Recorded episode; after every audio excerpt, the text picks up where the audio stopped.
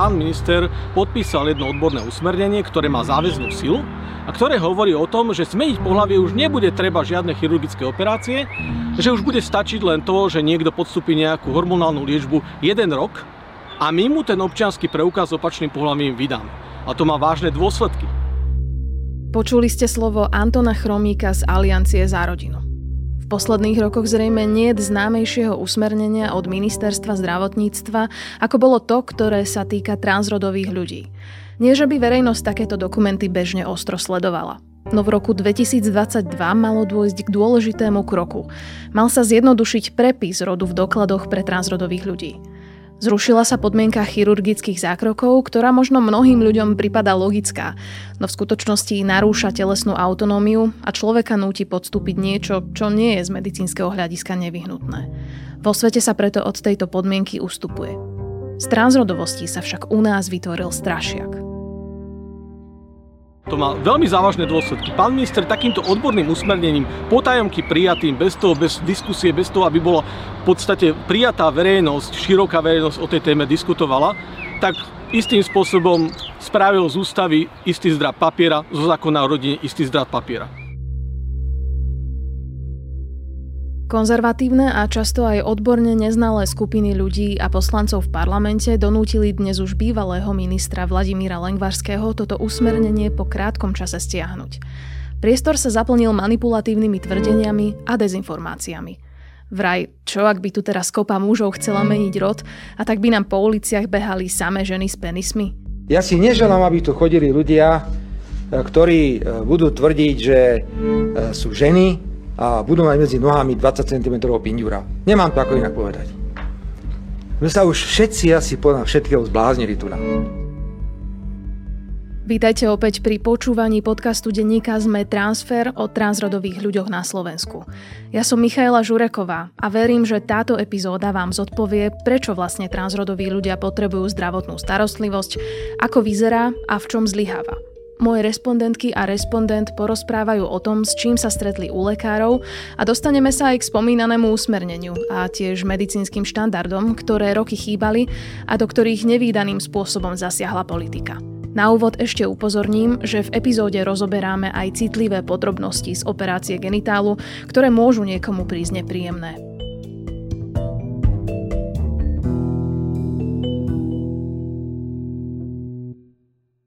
Úplne prvý coming out bol mojej priateľke, ktorá sa ma to vlastne opýtala bez toho, aby som to povedal. Mal som strašný strach zo všetkého.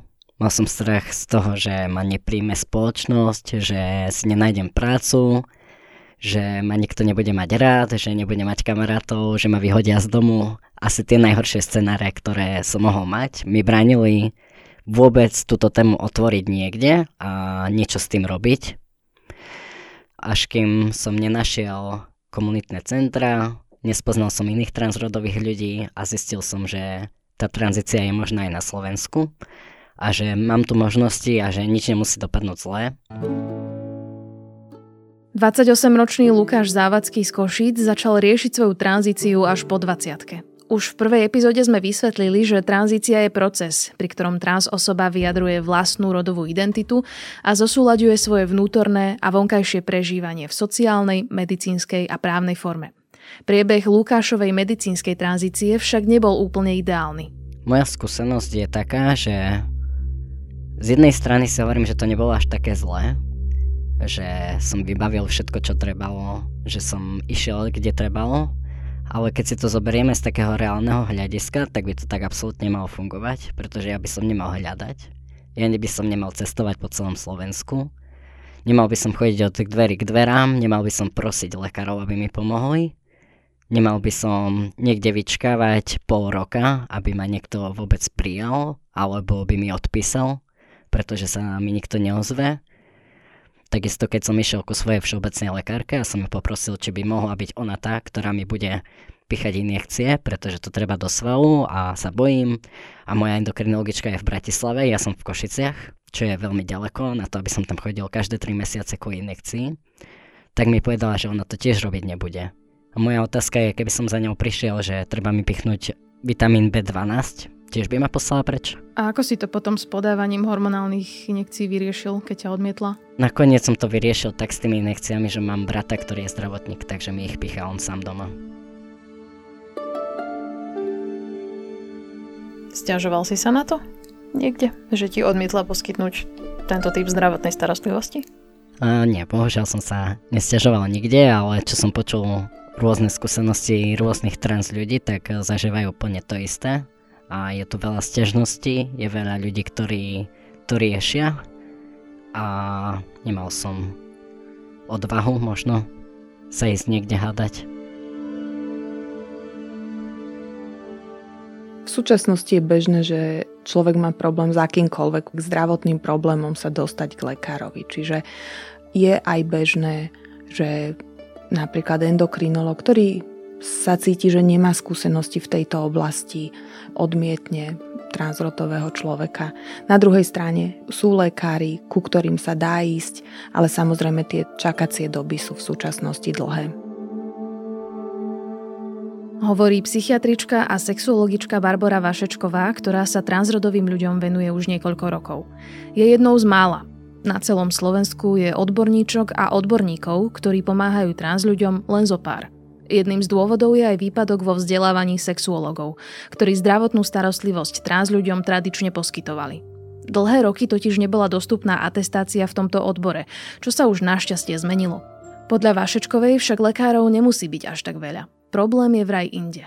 Skôr potrebujeme, aby boli v každom kraji aspoň jeden, aby vlastne boli zosieťovaní, aby o sebe vedeli a zároveň aby aj transrodoví ľudia vedeli, kde sú. Myslím, že tieto procesy pomerne fungujú a že vlastne aj e, samotné aktivistické organizácie alebo tieto podporné majú pomerne dobrý prehľad o tom, za ktorým lekárom sa dá ísť. A z pohľadu vlastne aj e, niekoho, kto sa venuje vzdelávaniu, môžem povedať, že medzi mladými lekármi je dostatok potenciálnych kandidátov na to, aby, aby vlastne poskytovali aj tento druh zdravotnej starostlivosti. Čiže ja verím, že sa nachádzame v takom prechodnom období, ktoré viem, že trvá už príliš dlho, ale zároveň vidím aj náznaky zlepšenia toho, aby zdravotná starostlivosť bola dostupnejšia. Keď hovoríme o zdravotnej starostlivosti, prakticky tým myslíme medicínsku tranzíciu. Tá dnes na Slovensku prebieha v niekoľkých postupných fázach.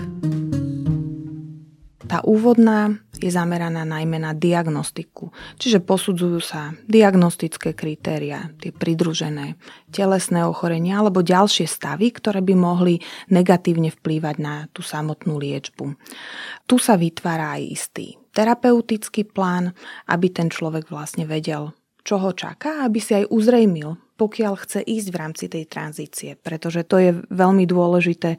Cieľom tej liečby je vlastne umožniť transrodovému človeku žiť v tej svojej preferovanej roli a zladiť vlastne to svoje telesné vyjadrenie s tým vnútorne prežívaným tak, aby sa v čo najväčšej miere zvýšila jeho kvalita života. Okrem pravidelných stretnutí u sexuológa alebo psychiatra sa tak realizujú aj ďalšie vyšetrenia. Psychologické vyšetrenie prebieha väčšinou vo viacerých sedeniach, okrem toho je to genetické vyšetrenie, urologické alebo ginekologické a endokrinologické. Čiže to sú také najčastejšie vlastne vyšetrenia tej prvej diagnostickej fázy. Môže tam prebiehať psychoterapia, pokiaľ je na ňu, na ňu dôvod. No a Tou ďalšou fázou je už fáza nejakých intervencií. Tým sa myslí nejaká liečba. Tieto intervencie už musia byť vedené špecialistom, napríklad hovoríme o hormonálnej liečbe, tu vedie endokrinolog, prípadne po nejakom čase jej trvania sú možné chirurgické zákroky, pokiaľ si to teda ten transrodový človek želá, dobre si to premyslel a sú na to dôvody.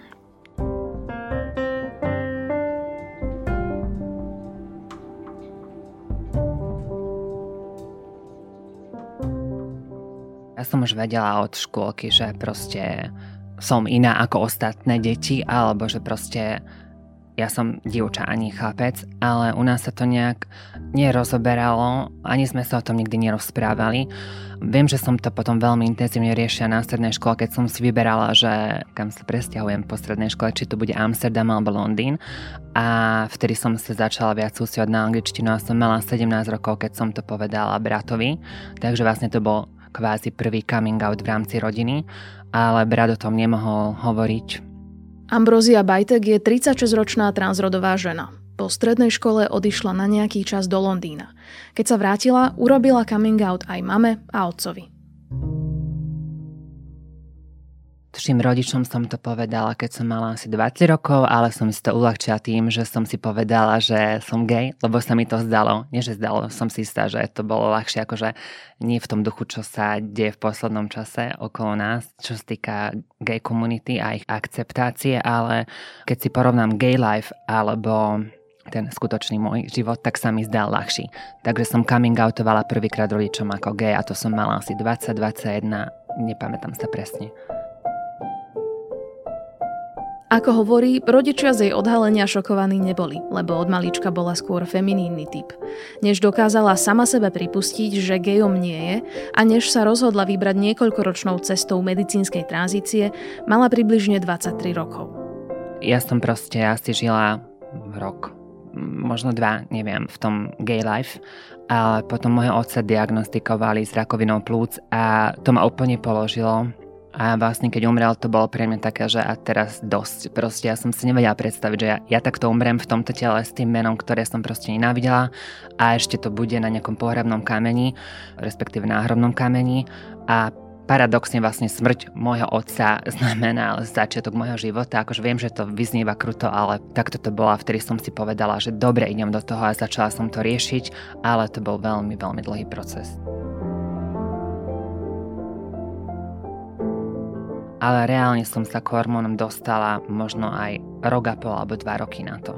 22-23, keď som to riešila seriózne, že lekári podobne najprv som nevedia, či ísť do Čiech, bola tam jedna vynikajúca pani doktorka Fivková, alebo či ostať na Slovensku, lebo ja som bývala predtým v Čechách, ale keď ocino umrel, tak som sa vrátila domov a potom som začala na Slovensku, ale toto trvalo veľmi dlho. Keďže dostupnosť medicínskej tranzície na Slovensku je zlá, niektorí trans ľudia sa rozhodnú celý proces absolvovať v zahraničí, vrátane rekonštrukčných operácií genitálií. Tak to urobila aj Ambrózia. No, ja som bola tak, že všetko alebo nič. Takže ja som si nedokázala predstaviť, že ja sa napríklad vyzlečiem pred frajerom, ale proste idem na plaváreň a teraz tam akože budem musieť niečo skrývať alebo stresovať z niečoho. Takže možno aj preto mi to dlho, trvalo dlhšie, lebo som sa proste musela odhodlať, že teraz sem pôjdem, tam pôjdem, dočítať sa na rôznych blogoch. Na Slovensku ja som sa vtedy nejak nedostala k informáciám zo slovenských fór. Bolo také české fórum, nejaká úžasná dievčina menom Dendula, neviem, kto to je v skutočnom živote. Ona dávala najpraktickejšie typy, kam ísť v Bratislave na diagnostiku, ktorý lekár je aký, ako je to s operáciou prs, s vaginoplastikou, kam ísť, skúsenosti a podobne, podobne. Takže ja som potom začala porovnávať a absolvovala som najzákladnejší zákrok na Slovensku. No, hrozné to bolo. Potom som dostala vlastne nové doklady, a potom som začala riešiť kompletne vaginoplastiku v zahraničí, ale to bolo tiež na dlho, lebo som si to riešila cez poisťovňu, aby mi to preplatila a veľmi veľké caviky s tým boli, kým súhlasili, ale v podstate som väčšinu zásadných zákrokov absolvovala v zahraničí, keďže na Slovensku, pokiaľ viem, ani doteraz nie je možné podstúpiť tieto zákroky. Rekonštrukčné operácie nie sú jednoduchý zákrok a niekedy sa nezaobídu bez komplikácií. Aj preto ich nechcú absolvovať všetci transrodoví ľudia. Niektorí však pre spokojný život potrebujú aj túto telesnú zmenu a podstúpia ju. Ambrozia hovorí, že hoci operácie boli veľkým zásahom do tela, je rada, že ich absolvovala. Proces tranzície pre mňa znamenal v prvom rade veľký strach z neznáma, lebo som nevedela, ako moje telo zareaguje. Videla som veľa tutoriálov, ale Išlo o moje telo, ale môžem povedať, že mi to prinieslo slobodu a vlastne možnosť byť sama sebou. Vaginoplastiku jej rozdelili na tri samostatné operácie. Prvá operácia je funkčná, druhá je estetická a tretia sú také kozmetické úpravy. Ale samozrejme, vyšlo to na viacej, lebo boli nejaké komplikácie. Prvá tá funkčná operácia bola v Pražskom motoli, to bol horor, proste mne sa tam niečo pokazilo krvácal klitoris a nevedeli s tým, čo robiť. Ja som bola zašitá, bol vo mne zašitý asi 20 cm vibrátor, ktorý bol vlastne potrebný na vytvarovanie neovagíny. A tým pádom, že som bola kompletne zašitá, tak nevedeli s tým, čo robiť a nechali ma dva dní krvácať s tým, že proste niečo s tým bude. Neviem, či bol víkend podobne, nechceli sa toho dotýkať, ale nedočkali sa toho profesora, ktorý ma operoval, keďže už som vykrvácala. Spomínam si, že proste ma preniesli na to lehátko. Nejaký mladý doktor povedal, že to bude v poriadku. Mne už bola strašná zima, už som zatvárala oči, že už som to vzdávala, že koniec. A potom som sa prebudila a povedali, že všetko je v poriadku, ale proste, že sa nemôžem hýbať. Takže ja som tam ležala asi 5 dní, takže som nemohla ani na toaletu, ani nič. Akože samozrejme dávali podo mňa, neviem ako sa volá teraz po slovensky tá nádobka na vyprázdňovanie, ale to som nebola ochotná, takže to bolo proste utrpenie. A vlastne po tom týždni, keď ma odbalili, ako, ako to písať, tak potom som sa išla osprchovať. Prvýkrát som videla, že asi ako to tam vyzerá, čo sa už dalo vidieť. Potom nejakú behli tie dni a až nejakých 5 mesiacov na to som išla na tú estetickú stránku tej operácie do tej istej nemocnice. Tam som bola hospitalizovaná už iba 3 dní a následne ešte niekoľko mesiacov na to som ešte išla na nejaký doľaďovací zákrok, pretože som mala nejaké komplikácie, ale Hodnotím to veľmi pozitívne, prístup lekárov, proste ako sa so mnou rozprávali sestričky, nepocitovala som, že by som bola niekto menej keď som bola v tej zraniteľnej pozícii, boli na to vytrenovaní veľmi veľa slovenského personálu, takže slovenské zdravotníctvo funguje ďalej v Čechách.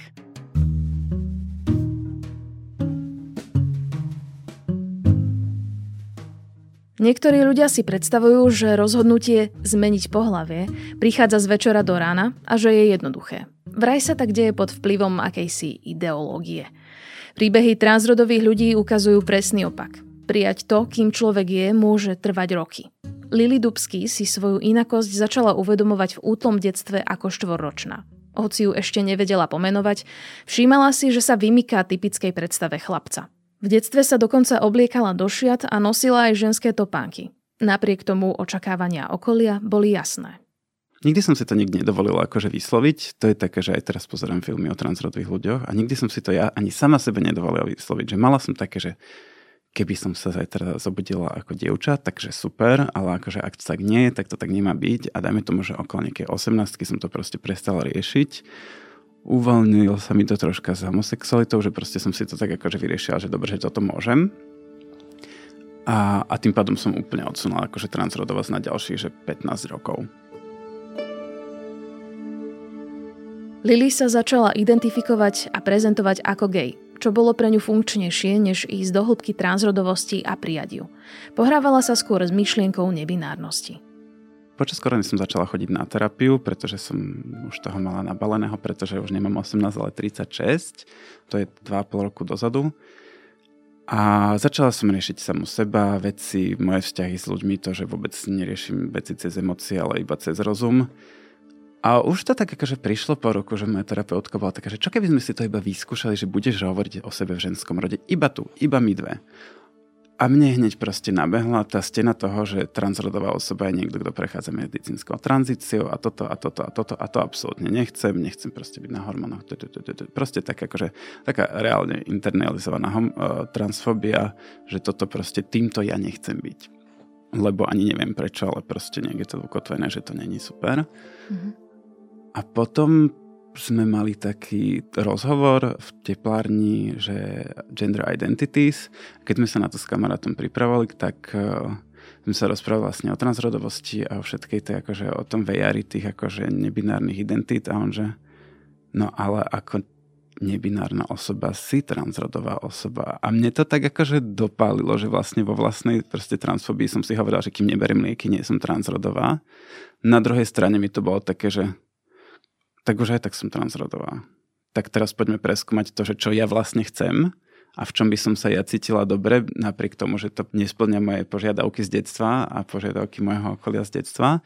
A bolo toto uvedomenie v niečom oslobodzujúce? Toto uvedomenie na začiatku bolo také, že troška ma to vystrašilo, že akože ja sa snažím utekať pred tým byť transrodovou a tak či tak som a proste tomu neutečiem. A na druhej strane to bolo presne extrémne oslobujúce, že aj tak už som. Aj tak už spadám do tej kategórie, tak poď a zisti. A potom mi asi pár mesiacov potom vlastne ma terapeutka ešte raz položila tú otázku, že čo keby sme to vyskúšali s tými rodmi.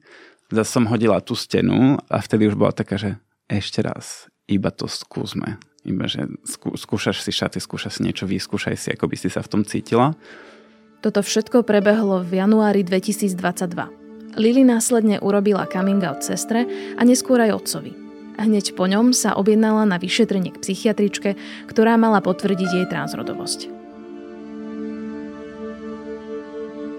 Je pravda, že keď som išla prvý raz psychiatričke, prezentovala som extrémne feminínne, takže pre ňu to nebola otázka.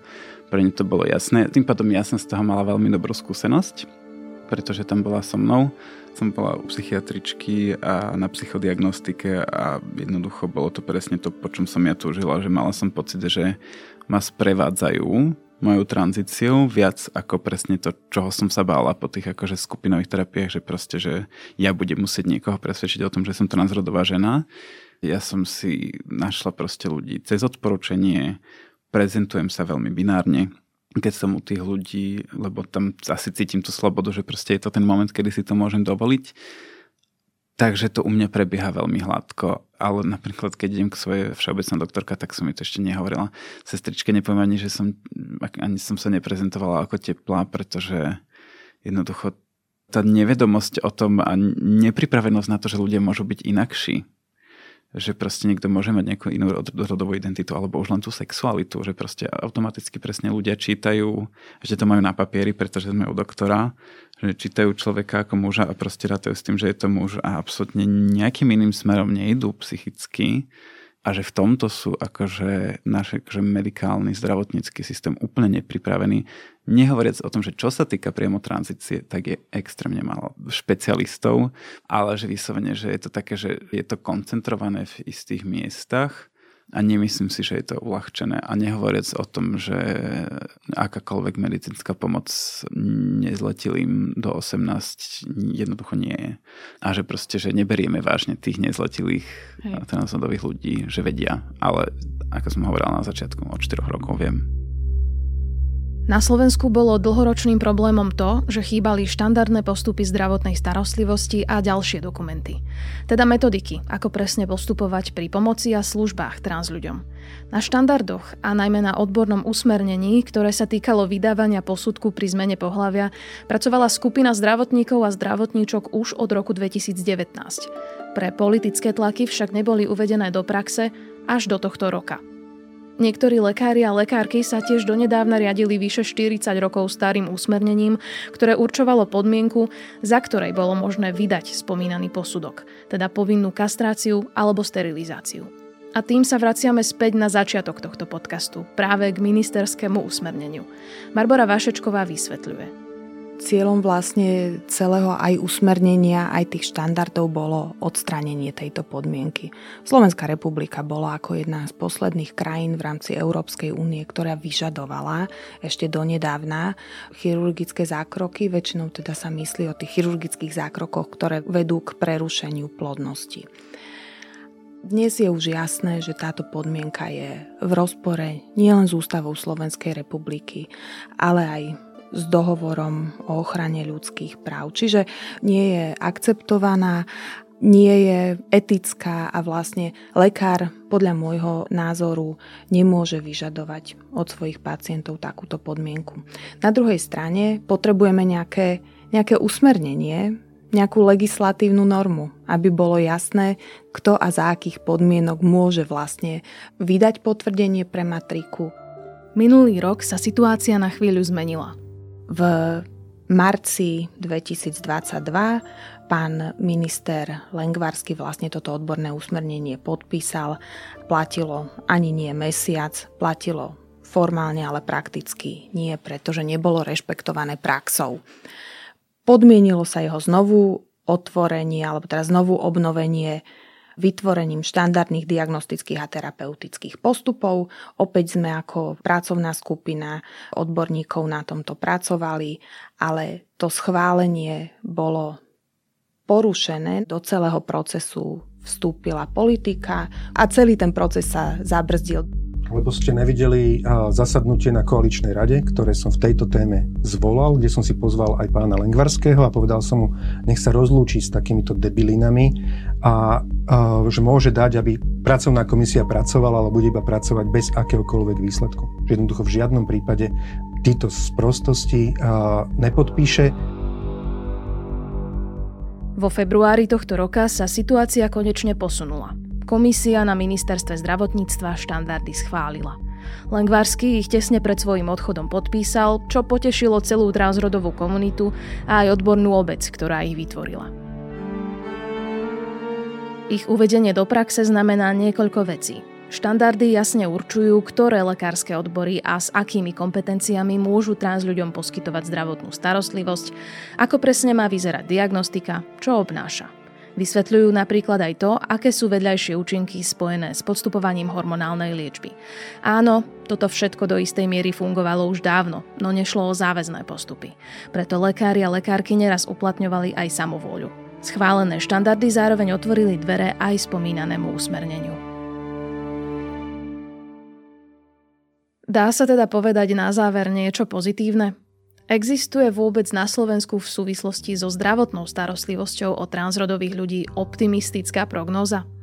Barbara Vašečková verí, že áno.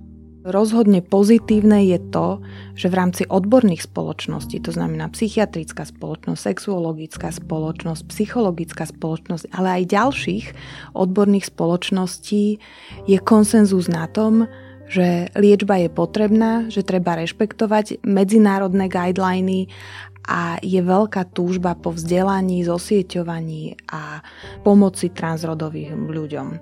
Toto sa určite prenáša aj do vzdelávania v rámci lekárskych fakult, takisto ako postgraduálneho vzdelávania pri výchove ďalších psychiatrov. Čiže ja tam vidím pozitívny posun, vidím tam posun vlastne v prístupe mladých lekárov, študentov medicíny, ktorí majú pochopenie, vyrastli v prostredí, kde je vlastne transrodovosť vnímaná normálne a majú menej predsudkov. To, čo je vlastne tiež pozitívne, vidím aj to, že je spolupráca či už s aktivistickými organizáciami alebo s týmito advokačnými, ktorú považujem tiež za veľmi dôležitú. Takže tie náznaky optimizmu rozhodne vidím. Ak ste dopočúvali až sem, teším sa. Už v ďalšej epizóde sa dozviete viac o tom, ako transrodoví ľudia prežívajú vzťahy a lásku, ale aj rodičovstvo. Podcast Transfer pre vás pripravujem ja, Michaela Žureková a na epizódach so mnou spolupracuje aj Adam Blaško. Transfer vychádza vždy v pondelok a môžete ho počúvať vo všetkých podcastových aplikáciách. Vašu spätnú väzbu si rada prečítam na mailovej adrese transfer.sme.sk.